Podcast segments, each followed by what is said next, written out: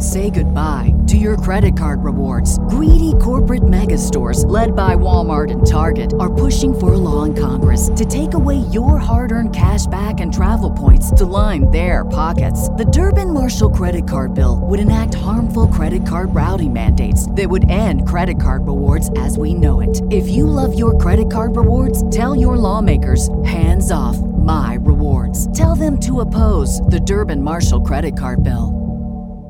This is Louis Gudema, author of Bullseye Marketing How to Grow Your Business Faster, and you are listening to the Marketing Book Podcast. Welcome to the Marketing Book Podcast, helping you keep up with the smartest thinking in the quickly changing field of modern marketing. And now, here's your host, Douglas Burdett. Hello, thanks for joining me on the Marketing Book Podcast, which was named by LinkedIn as one of 10 podcasts that will make you a better marketer. My goal for this podcast is to help you discover new ideas about what's actually working in the quickly changing field of modern marketing and sales. Don't worry about taking notes. You can find links to everything linkable in this episode's show notes at marketingbookpodcast.com. And since you're a listener to the Marketing Book Podcast, if I can recommend a specific marketing or sales book or some other helpful resource that I know of for whatever situation you find yourself in, just connect with me on LinkedIn where we can chat and I'll try to point you in the right direction. Also, I'd like to thank our sponsor, Blinkist. Blinkist is an app that takes the key insights from the best nonfiction books and distills them into a format that you can read or listen to in just a few minutes on your smartphone. Several of the books featured on the Marketing Book podcast are on Blinkist. You can sign up for free at Blinkist.com slash marketingbookpodcast. Blinkist is spelled B-L-I-N-K-I-S-T, and if you opt for the paid version, you'll get an additional 20% off, but only if you go to Blinkist.com slash marketingbookpodcast. I also have a link to it at marketingbookpodcast.com. I'll have more on Blinkist in a few minutes. And now, on with the show. Today, we welcome Louis Gudema to the Marketing Book Podcast to talk about his new book, Bullseye Marketing How to Grow Your Business Faster. In his 30 year career, Louis has helped hundreds of companies from MIT startups to the Global 2000 to improve their business results. And early on, he founded a marketing communications firm that served major companies. And he then pivoted it to an early uh, SaaS firm, software as a service firm, that had strong recurring revenue. He then had a successful exit and over several years afterward acted as vice president of business development at two mid-sized digital agencies, working primarily with large enterprise level accounts.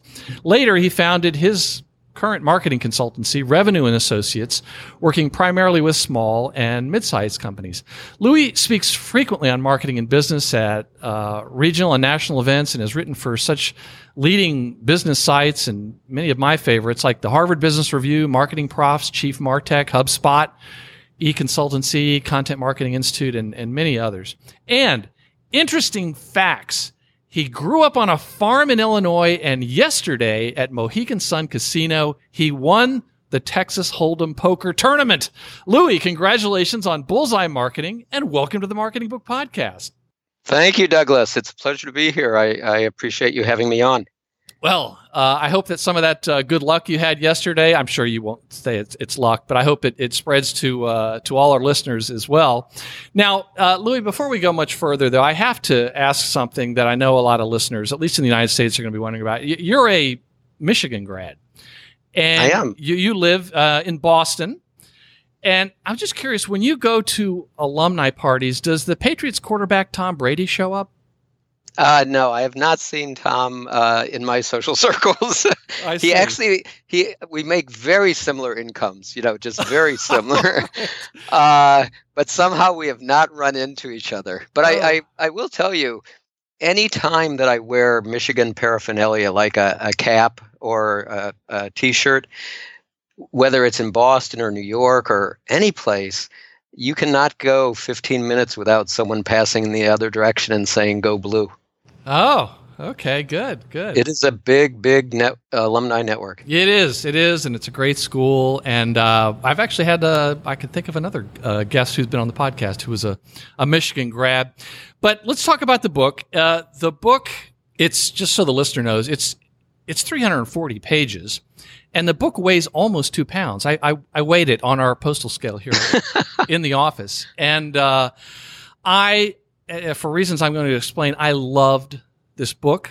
And to That's the point great. where um, last year I interviewed an author, uh, David C. Baker, about his phenomenal book, uh, The Business of Expertise. And I read that and said, there are some fundamental changes we're going to make. We are going to do what's in this book. And your book is like that too. There are some very, we've already had a meeting internally here. There are some things that we're going to be changing up. We still provide many of the same services, but there, your book has prompted some change into how we're going to be uh, approaching and, and working with with clients because I think it's a great uh, way to help them understand the larger role of marketing and what some of their responsibilities are. a lot of these companies, as you know, will think, well, let's hire a marketing firm and then they're going to take care of everything for us. no, no, no, no.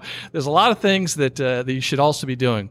But anyway, I loved the book and I was reading along and I just thought it was absolutely terrific until I got to page 219. and then a lot of your credibility was pretty much shot, Louis. Sorry. Think of it this way if it had been a 200 page book, you would have thought the whole thing was brilliant, right? That's right. If I just known when to shut up. That's right. I've got it in front of me, and I, I think we're talking about uh, when I'm interviewing James Carberry. Yeah, and I'm reading that. I, my friend James Carberry, who's the host of the uh, B2B uh, Growth Show, great podcast. We sometimes promote each other's podcasts, which you talk yeah. about in the book. And then I read my name in your book. And I'm thinking, oh man, I'm not sure about this guy. You know, he really had me until he mentioned this guy.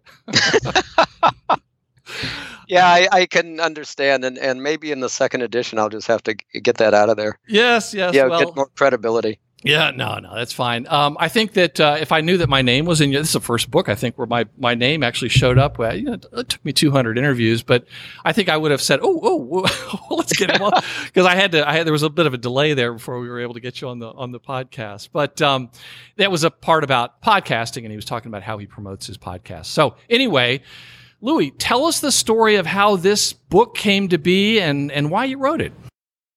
So, like you said, I've worked with a lot of different companies of all sizes over the years. And, you know, over the last five years or, or so, as I was uh, doing consulting with companies, um, having, you know, done that, that business development work for those other agencies, I really kind of started to develop a playbook. And I started to realize there were what I call marketing assets that companies had that they just didn't realize they had mm-hmm. and they weren't using well and that there was a lot of noise out there in the marketing space around approaches that was just you know there's there's now dozens of marketing channels and thousands of companies selling marketing software and thousands of vendors and there's so much noise it's so confusing even to marketers let alone to the business people mm-hmm. and there were things that were very popular that i realized uh, were not really very fast or effective for most companies, and yet they were kind of looking towards them. And social media is one of them. Mm-hmm. And I, uh, you know, I have at the beginning of that chapter like six reasons why social media should be a low priority. Right. And, and uh, but I, when I was doing business development at one of those agencies, I had someone call up, and she literally said, "We want to do social media to generate more leads." And I said, because uh, we did social media marketing, but we also did a lot of other things. I said, well, do you want uh, to do social media or do you want to generate leads? Because if you want to generate leads, social media is not going to be very fast. Mm-hmm. Uh, so there was a lot of confusion out there. At the same time, I was kind of developing this approach. I hadn't really put a name to it, I hadn't kind of systematized it yet. Uh, but about a year and a half, two years ago, I, I did and that's really where bullseye marketing came from. And and that there were things in the center of the bullseye as you know from reading the book that companies can do that are fast they're low risk they hardly cost anything uh, and yet companies overlook many of them and jump to these slower more expensive programs instead and don't get results from those. It really resonated with me because as i was reading the book mean, you could, if somebody's maybe new to this, they would, they would take all this in. But when you've seen enough companies do it wrong or I, I had a deeper understanding of what you were explaining, and you really uh, articulated something that I've been thinking about for a long time. And for that, I, I really appreciate it. Let's go back though. Um, at the beginning of the book, you talk about how 80% of businesses are under investing in marketing. And then you mentioned that you studied um, 85 software companies and found that those with the broadest marketing programs uh, were maybe four to, f- they grew four to five times faster than those without them. Why do companies um, not market more? Yeah, so this was a study I did in 2014, and I, I looked at I have a nine point digital marketing scorecard. And things I can see from the outside. I don't have to survey companies to ask them if they're doing it. So there's no survey bias, there's no response bias. But it's things like do they have a mobile friendly website? Do they have a marketing automation program in place, which you can tell by website tags? Um, are they using search engine optimization well? Are they on social channels? 9 mm-hmm. different things like that. And I scored these 351 companies, and 80. And the the thing that really broke out was that the software companies and everybody else were in totally different worlds. And I, uh, having worked with a lot of tech companies, kind of assumed that everybody knew that there were these great programs and these great uh, software uh, you know companies that they could use software programs they could use to really improve their results.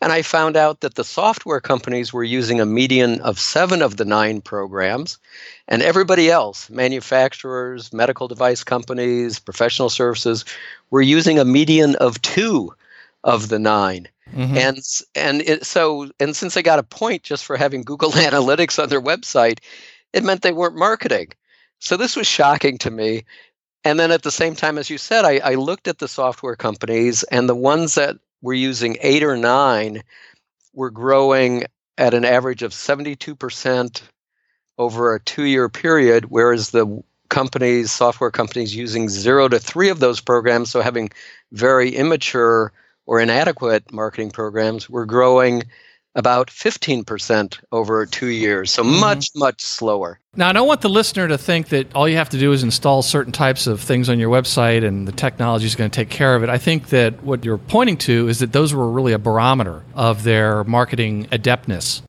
Yeah, absolutely. I, I, started to think of it as kind of a marketing maturity model. Yeah. That if they if they knew enough to have seven or eight or nine of these programs in place, then they probably were using them well. Right, right. And if they were only, you know, had Google Analytics and randomly something else, then they really didn't understand probably how to do it. Yeah, but I think it's it's very much in keeping like with a doctor who uh, takes the pulse, the blood pressure, the temperature, that type of thing. It tells you uh, it, it, it, those are great indicators. But why? Can you talk a bit about why companies just don't seem to market more? Because I think a lot of listeners might um, this might resonate with them in, terms of the companies they're with.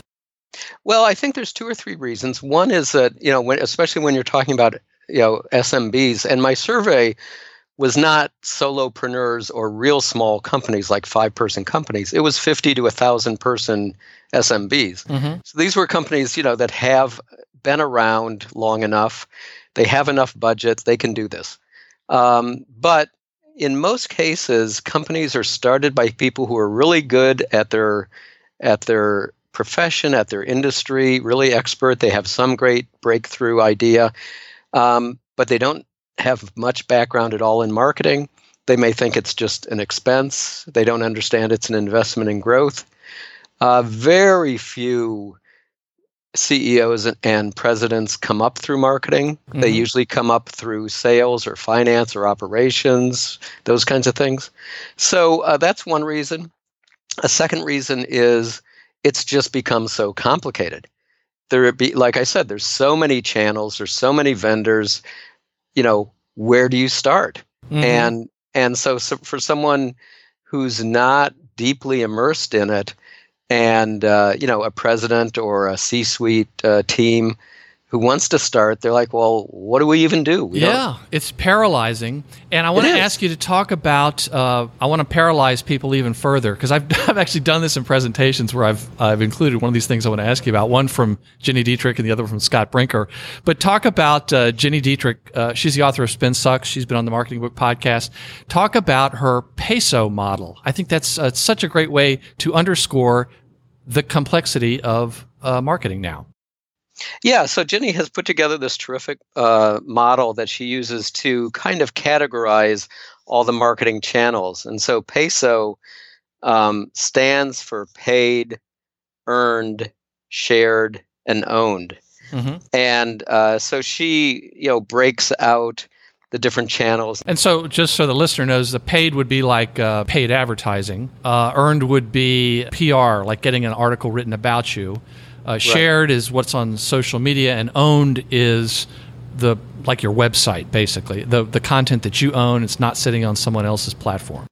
Right, and and all the things you create, all the content you create mm-hmm. and distribute and amplify, and so it's a, it's a good way to think of you know a whole framework around the complexity of the model.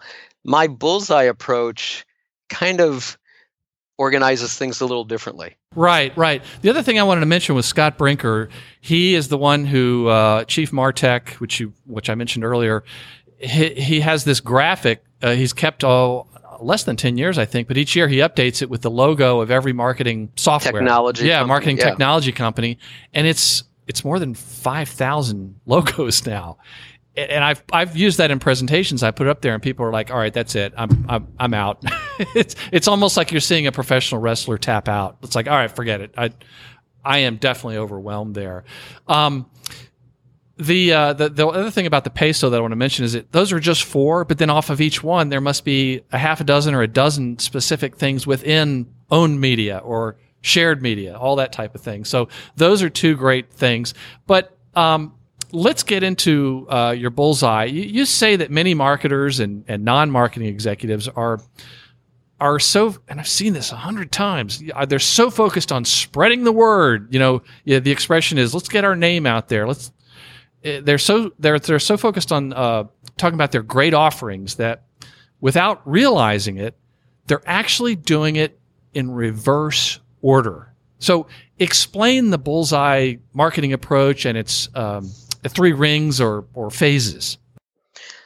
Sure. So uh, the center of the bullseye. So as you said, the bullseye is three rings. You start with a center and and a second and third ring, and in the center of the bullseye, the company takes advantage of those marketing assets that they have, but most companies uh, don't even realize the value of it's kind of like I think of it as you know keeping your cash in a shoebox under the bed, and you don't realize you know if you invested it, you could multiply it and become much wealthier. Uh-huh. And and so the center of that, the center of the center, is the customer, and understanding the customer, and talking and listening to the customer, and not just trying to sell to the customer.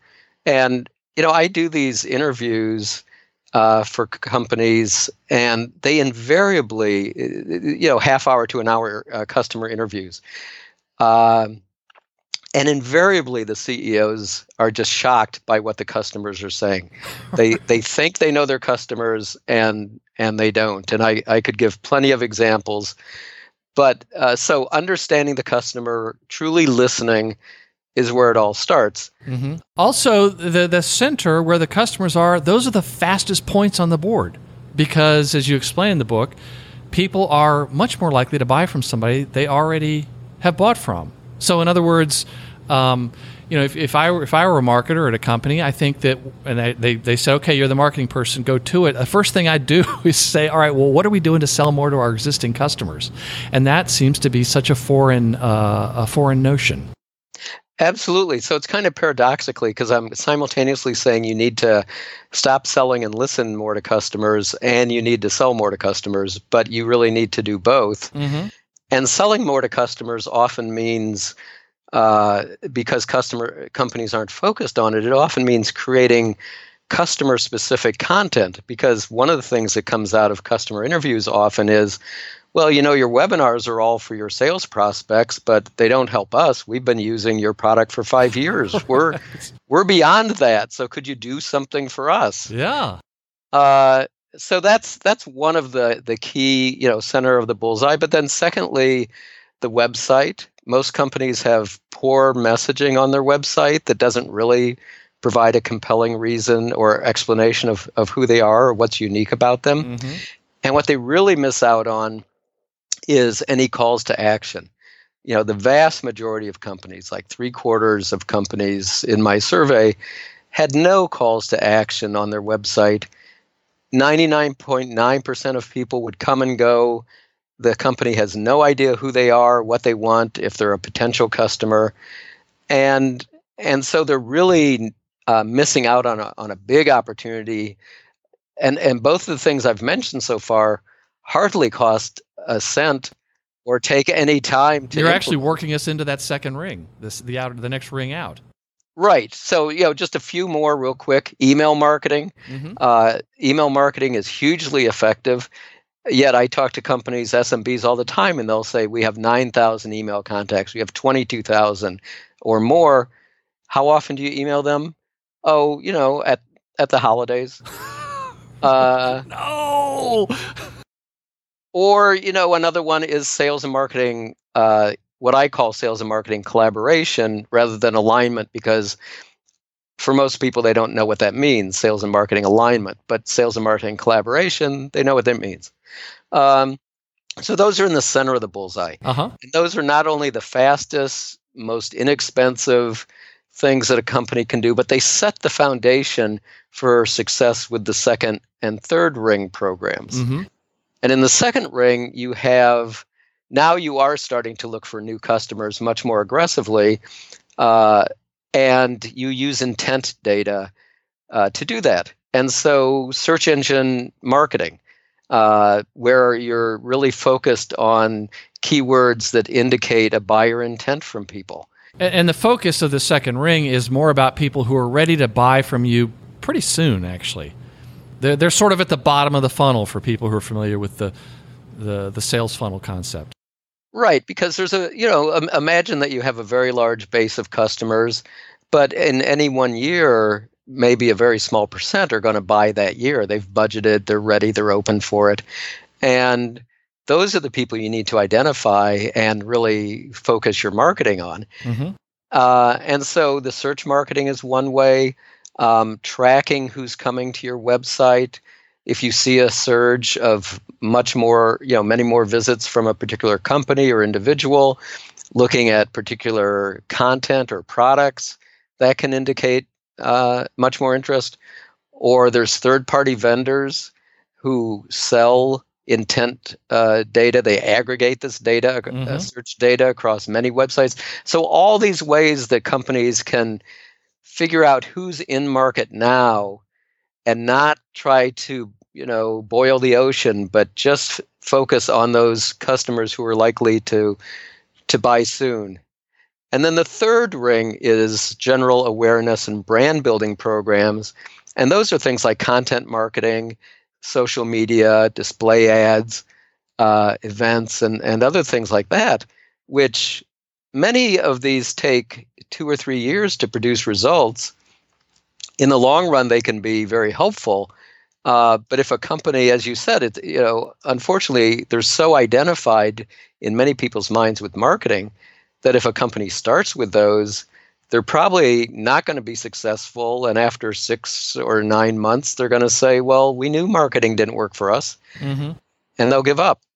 But if they started in the center, they could produce fast, inexpensive results in a matter of weeks or a few months. And that's where, just from our standpoint, you know, the agency world, we've had clients that come to us and say, basically, we need you to get us going on that third ring. Yeah. And what we're going to, the little change up we're going to do though, is uh, say, okay, we understand that, but what are you doing about ring one and two? And about 90% of them are, well, nothing. Okay, well, let us help you get started on ring one and ring two, and then we'll get to ring three. And here's another reason why we want to adopt what you've got in your book.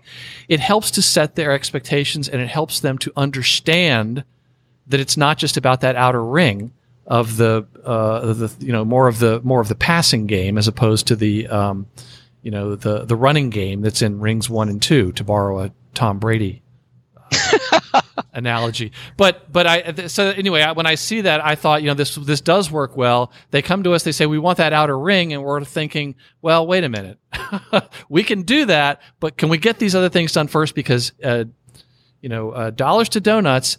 Most of them, after you start on, we've started on that outer third ring of the content marketing and more of the the long term things. Deep inside, they're thinking, "I need leads. I need leads right now. I, I need more sales right now."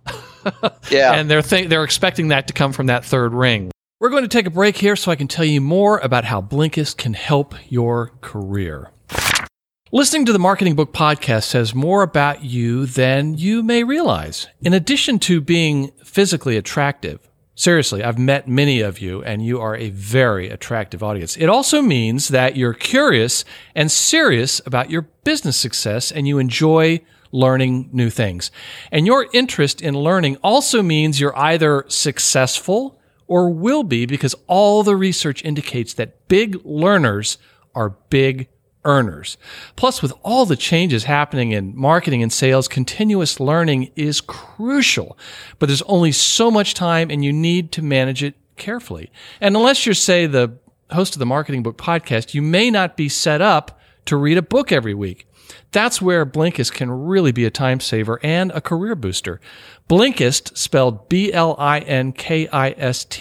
is a smartphone app that takes the key insights from over 2,000 best-selling nonfiction books and distills them into a format that you can read or listen to in just 15 minutes or less. Instead of having to wade through hundreds of pages of a book, spending hours reading each book like I do every week, you can go through two books in 30 minutes.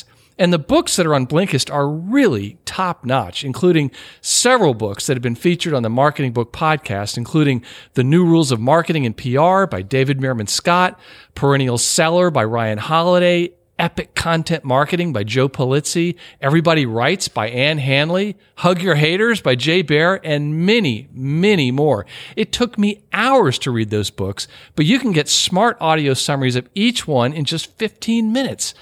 Blinkist has been selected as one of the best apps by Forbes, New York Times, and BuzzFeed, amongst others, and it's used by over 1 million people. Right now, Blinkist has a special offer for Marketing Book Podcast listeners. Go to Blinkist.com slash Marketing Book Podcast right now, today, to start your free trial or get 20% off your yearly plan when you join. That's Blinkist, B-L-I-N-K-I-S-T, Blinkist.com slash marketing book podcast to start your free trial or get 20% off your yearly plan.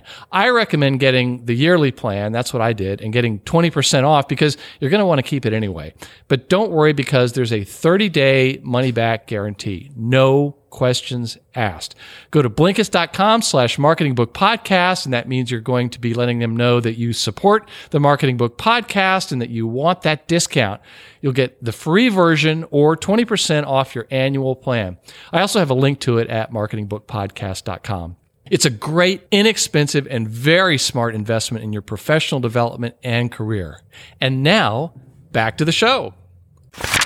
There was one thing you said. Uh, let's see. Um, the the chapter three, great title. Uh, know your customer, and um, I think you know if if uh, people only did one thing right in marketing, it would be to know their customer. And you say, while many people think of marketing as just being about advertising and promotion, the central role of marketing is actually understanding the customer, the market, and working with the rest of the company to create those products and services that will have a chance uh, for success. Talk to us about um, this concept that you uh, introduced or, or, reminded other readers of, of market fit. What what is market fit, and can you offer up any ideas on why it's so difficult for so many companies to get right, other than the fact that they're not talking to their customers?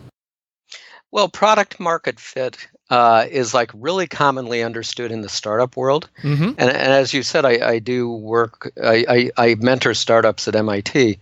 Uh, and so it's something we talk about all the time. But it's not a term that you hear outside of the startup world very much at all. They think they can't change it. probably. Yeah, I mean, they're just um, there's a lot of terminology in the startup world that is not in the broader business world and some of it would be the broader business world would consider it to be insane. Like if you talked you know to 80% of companies if you said you know you're not failing enough they'd be like what are you talking about? yeah yeah it's true. They, they wouldn't understand. But uh, product market fit is determining that there is a, a strong market for what you want to sell and that your product actually satisfies it and is something that people would want to buy. And a lot of times, and it, and it's both. So sometimes, and you see this with MIT engineers, you know, classically, where they uh, think that they produce have produced a great new uh, mousetrap, uh, but they realize that the the world is perfectly happy with the mousetraps it already has. Sure, it might be better, but they're happy with what they have. Yeah, exactly. And and there's a lot of reasons why people buy. And and just product superiority or the perceived product superiority of the inventors is not necessarily very high. You know, it's another thing I talk about in the book is the emotional triggers or or what compels people to buy. And even in the B2B world, that's usually more than 50% uh, emotional and not rational. But product market fit is really uh, understanding your market and and a lot of times that research can be done inexpensively as i was saying just by sitting down in front of customers uh, talking about your idea talking about the prototype. And if you have those conversations and at least 20% of the time the people you're talking to don't say oh if you really produce that i want you know call me up because i want to buy it.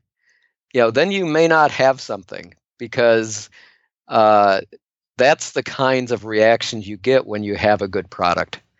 Very true. There was another book uh, on the podcast recently, uh, "Roadmap to Revenue" by Kristin Zhivago, um, mm-hmm. who you may have bumped into in the in the the tech world, and she talks about how you know if if you would just talk talk to your customers, uh, not only will they tell you what you want, what they want, uh, they'll tell you how to sell it to them. And it also brings to mind another book that was on the podcast by Aaron Ross, um, author of Predictable Revenue, and his book was uh, his other book was uh, From Impossible to Inevitable, and uh, he talked about um, how y- you just need to talk to twenty people who aren't your friends or family. and he said nobody's doing that. So yeah. Maybe it seems too simple, but it has a, an enormous uh, impact. But let's go on to you mentioned email marketing, which could be done um, certainly throughout all three rings. Um, right. But you say that email is the 500 pound gorilla of bullseye marketing. Why is that? It's just so effective. Uh, you know, everybody is in their email every day. Not everybody is in social media every day. They and and they don't want to get uh, business messages in social media, and the social media platforms don't want to deliver business messages to them anymore unless you pay for them. Mm-hmm. Uh, you know, it, five years ago, a post from a social media post from a, a brand might be seen by 25% of their followers. Today, it's like 2%, because that's how the platforms like Facebook and LinkedIn have changed their algorithms. But everybody is in email, and uh, and I see it all the time that uh, when you do email blasts to a thousand people, you get more reaction than a social media post to 10,000 people. Yeah, and I think uh, there was a study you, you, may have mentioned about the one, the McKinsey. Yeah, the McKinsey one where they show that um, email marketing is 40 times more effective at customer acquisition than, than social media. And also the thing that surprises so many folks I speak to is they they don't realize that the organic reach of your social media posts, let's say from your company's Facebook page, it's only going to maybe 1 to 3% of the fans that your company has built up. Uh, if you want to reach more of your fans now, you have to pay uh, Facebook, and it works very well for Facebook. Was it always that way? No, uh, that's not how they started out, but they but they changed it. One other thing that just I see a lot of companies get in trouble with that you you hammered pretty hard. Why should people not buy email lists? Oh, you know, there's just a lot of reasons why not. I mean, it, there are some uh, first of all, you can't even use them on most email, you know, legitimate email platforms. You know, they won't import them. Well, and they also have ways of knowing if you bought Right. a list. Right. That's what I was going to say. That you're not the first person the list has been sold to. They've, you know, people like Mailchimp or Constant Contact or the other uh, email uh, providers uh, platforms. You know, they're constantly trying to cut down on their spam because they cannot afford to be blocked. One of the things uh, when I had my own agency and we pivoted into a SaaS uh, company, we had our own content management system. It included an email component to it.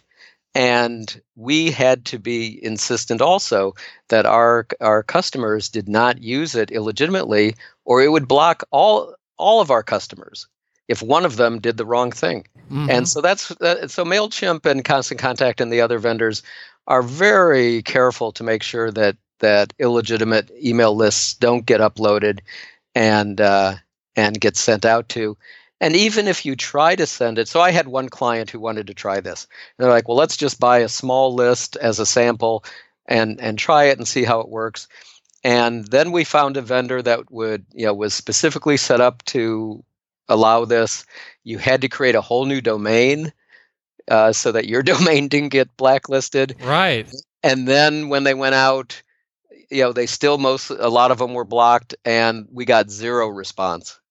So it was it, you're just emailing people who have never heard of you, and uh, it just doesn't work. And and everyone else has uh, put those out there, and also some of those um, email service providers, they're putting like fake emails addresses in there, so Yeah. that that they can tell. It's like when you, um, not that I've done this, Louis, but when you rob a bank. You know how they put the uh, canister of paint in there that explodes after you're driving away with the money? That's the same sort of thing these email service providers are doing because they're trying to catch people doing it because it hurts their business. Um, but also, you start doing that, your emails, as you started to touch on, uh, emails from your company uh, could ultimately not get through to anybody.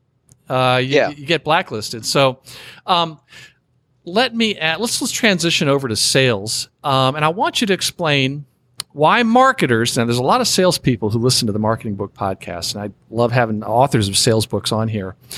Why should marketers take salespeople to lunch? Oh, because sales, you know, they have more direct contact with the customer than anybody in the company. So they really know your best salespeople are, are, you know, geniuses about what the customers want and what are the reasons that they're buying and what are the messages that work with them and what are the objections that come up and so forth. So you definitely should be doing a ride along with sales and uh, experiencing what what it's like to be face to face with customers Mm-hmm. and uh, and should be collaborating very closely with sales in terms of understanding who your your ideal customer is, what the what the messages are that you need to get to them, what kind of content can you produce that will help sales in the later stages, close deals, um, who has responsibility for generating leads, and how quickly is is each side going to act depending on uh, the leads that come in and the quality of the leads. If marketing produces leads for sales, uh, I I had a customer one time who said it took two weeks for sales to call back to not like someone who downloaded a white paper. This was someone who filled out a form that said, I want to talk to you about buying your product. Oh, I, when I read that in your book, I died a little bit inside. Oh God, yes. And uh, you know, you need to be responding in minutes, not not weeks. Mm-hmm. Uh, so that kind of collaboration is again everything that I've just talked about hardly costs anything except getting people to focus on it and, and execute on it. And so much of and you know this, um, I'm sure from your own experience, Douglas, and, and from other books that you've read, so much of success in marketing, as in business in general, is ab- about executing on you know a lot of the, just the right ideas. It's not about having some incredible insight that that no one has ever had before, ex- except perhaps bullseye marketing. But uh, but you know, really sticking to the knitting and and executing day after day. Mm-hmm. Yeah, it, there's no silver bullet out there. I'm sorry to burst everyone's bubble. Um, it has more to do with the basic uh, blocking and tackle tackling. Just to bring it back to your uh, close friend Tom Brady. Um, yeah. So, uh, wanted to mention uh, one thing about SEO. I mean, your book, as I mentioned, it's a big book. It's it's chock full of of of great information. We're not doing it justice, but I was wondering if you could explain uh, the as it relates to search engine optimization, the the the concept of the power of the long tail and and why that's such a great opportunity for marketers to exploit. I don't know that we've covered this topic uh, on on any of the interviews. So, uh, just to, so people kind of have a sense of what the book is, in the first few chapters, just the first couple, three chapters, I outline the bullseye marketing approach. And then there's 20 chapters that go tactic by tactic with hundreds of best practices and examples of how to do email marketing well, how to do uh, improve your website, how to do search engine optimization, and so forth. So it's a very very uh, full of, of hands-on tips. Yeah, very granular, and you're going to see it on desks, I think. And uh, so, in terms of the long tail, the, the long tail is really fundamental to understanding digital marketing, which is that you have these uh, what are sometimes called head uh, at the at the beginning of the long tail it's a little hard if you can't see the visual. Yeah, so, um, sorry about that, listeners. you'll just have to buy the book. Yes. Uh, or just go on Google and, and search for long tail, and it, you will get a visual of it right away. And on the left side are the terms that are really popular. So uh, let's say you're talking about email marketing. Uh, email would be far to the left. A lot of people searching on just email or email marketing. Mm-hmm. But then when you got a little further to the right, but get, with fewer searches would be email marketing software or email marketing best practices. And then farther to the right in this long tail, but getting even, even fewer searches, would be perhaps email marketing software pricing uh, or email marketing software reviews. And a lot of times, uh, because those head terms, the ones on the far left, the really popular terms, are, but they're they're not very targeted are already captured by other companies, your best opportunity to get a high search rank or to be effective with search advertising is farther down the long tail. So, for example, I was working with a uh, investment banking firm in Boston, and they said they wanted to rank high for investment banking, and I said, "Well, you you won't because Morgan Stanley and Goldman Sachs have those tied up, but you can rank high for investment banking Boston or investment banking technology uh, firm Northeast or things of that sort that are long tail terms, multi uh, multi word keyword phrases that are much more specific uh, actually to a company. And and even for a small company, you know, you might have an insurance agency with a uh, offices in in three cities, you know, and so if you have insurance agency Boston, Providence, Hartford, that's an opportunity, but just insurance agency, you're not going to rank and it, it won't get you good good return. Yeah, yeah. And then you also uh, go into one of my favorite topics is beware of the SEO con men. There is so much there's so many charlatans out there that are you know, stealing is too strong a word, but there is such abuse going on. If you're hiring an SEO firm and they're not talking to you about content, I, I, I think you uh, you better invest in, in buying the book to explain why you really need to be careful about that. Louis, we're almost running out of time, but I wanted to ask uh, just I just want to ask you a favor. Um, on uh, this book is going to be very successful, and I know you're going to have a second edition at some point. Towards the end, you're talking about building a team, building your own marketing team, and the kind of things you need to look for. And just as a, a, a yet another chapter that I hear so much about. And um, there's a sentence here that says. Uh, you know, when you're interviewing people, um, you say all companies need people who are committed to lifelong learning, and that's especially important in marketing. Uh, in your job interview, you could ask what they are studying and how they go about keeping up with advances in their field. So, Louis, I don't need an answer. I don't need a yes or no, but I just want to put an idea in your head. If you could just add one sentence that says, if they say they listen to the Marketing Book podcast, do not let them leave the room, hire them immediately. Just you know, just think about that. Uh, put that in there.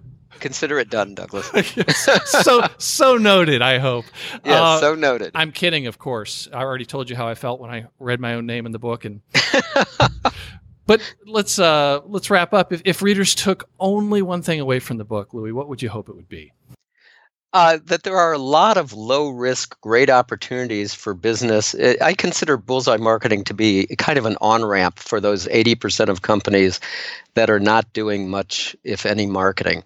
And that there are some great low risk, low cost, fast ways for them to, to start producing results and to generate internal buy in that can lead to full programs and, and terrific business results. Well said. And like I said before, I, I just love the concept. And I guess there's some simplicity in it that I just completely missed in the past.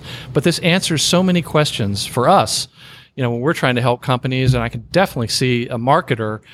You know, a lot of marketers they they live kind of a solitary existence. They may be the only one there. They're uh, doing a lot of teaching, having to explain things.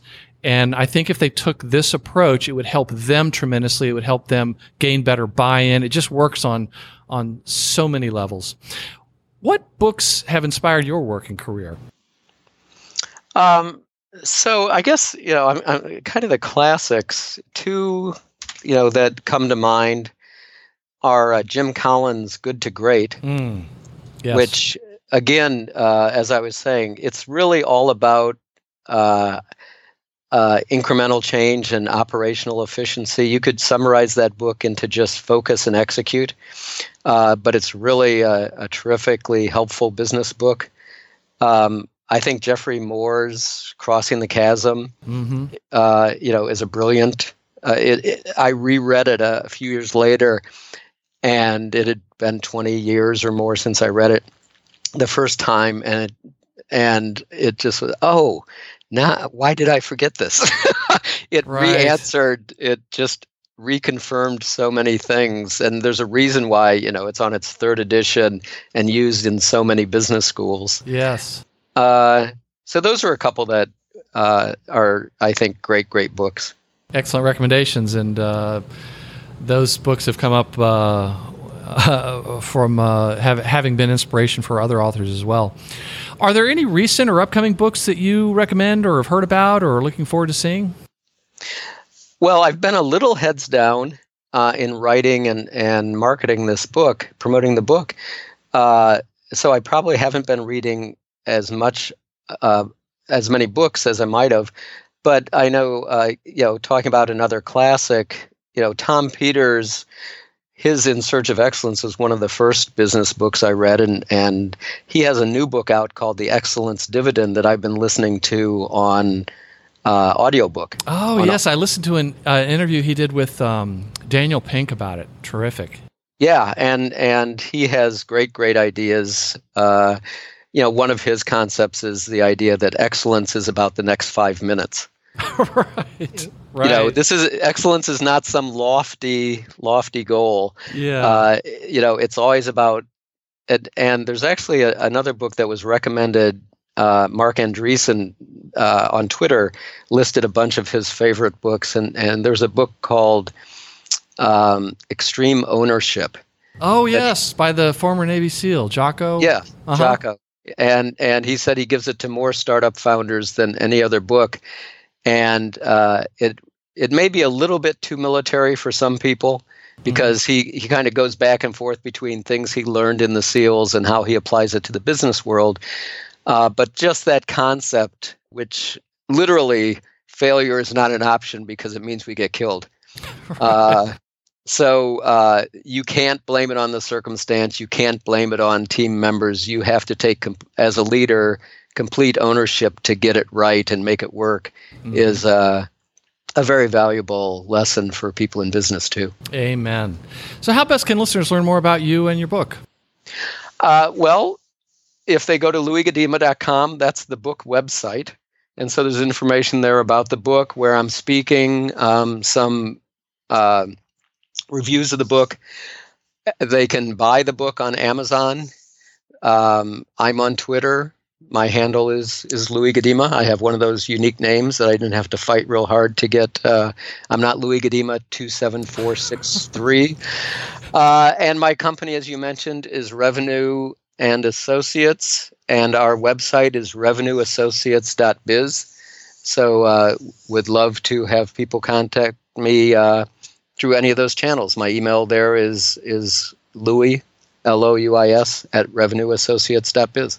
Terrific. And we'll include links to your sites, your LinkedIn profile, and your Twitter handle on this episode's show notes at marketingbookpodcast.com. And for you, dear listener, if you're listening on your smartphone and you have subscribed to the Marketing Book Podcast on your pod- podcast player, like uh, Apple Podcasts or Google Play Music. All these links can be found by going to this episode on your podcast player and clicking on the show notes link.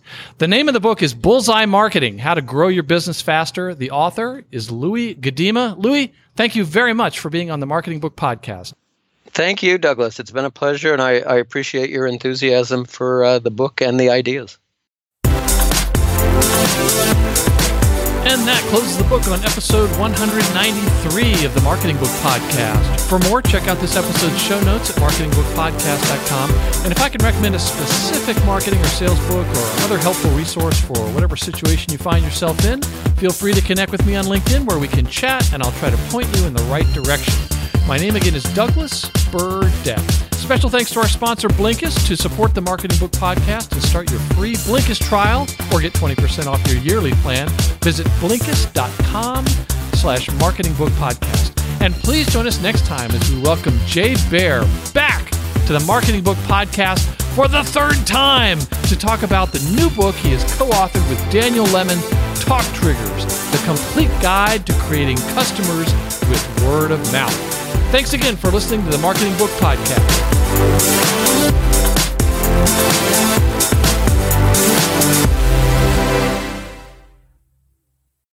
This Valentine's Day, Dunkin's got the perfect pairings to show your love. So get down on one knee with a dozen brownie batter donuts and a cocoa mocha signature latte. Or make them swoon with a strawberry dragon fruit Dunkin' refresher with a Cupid's Choice donut.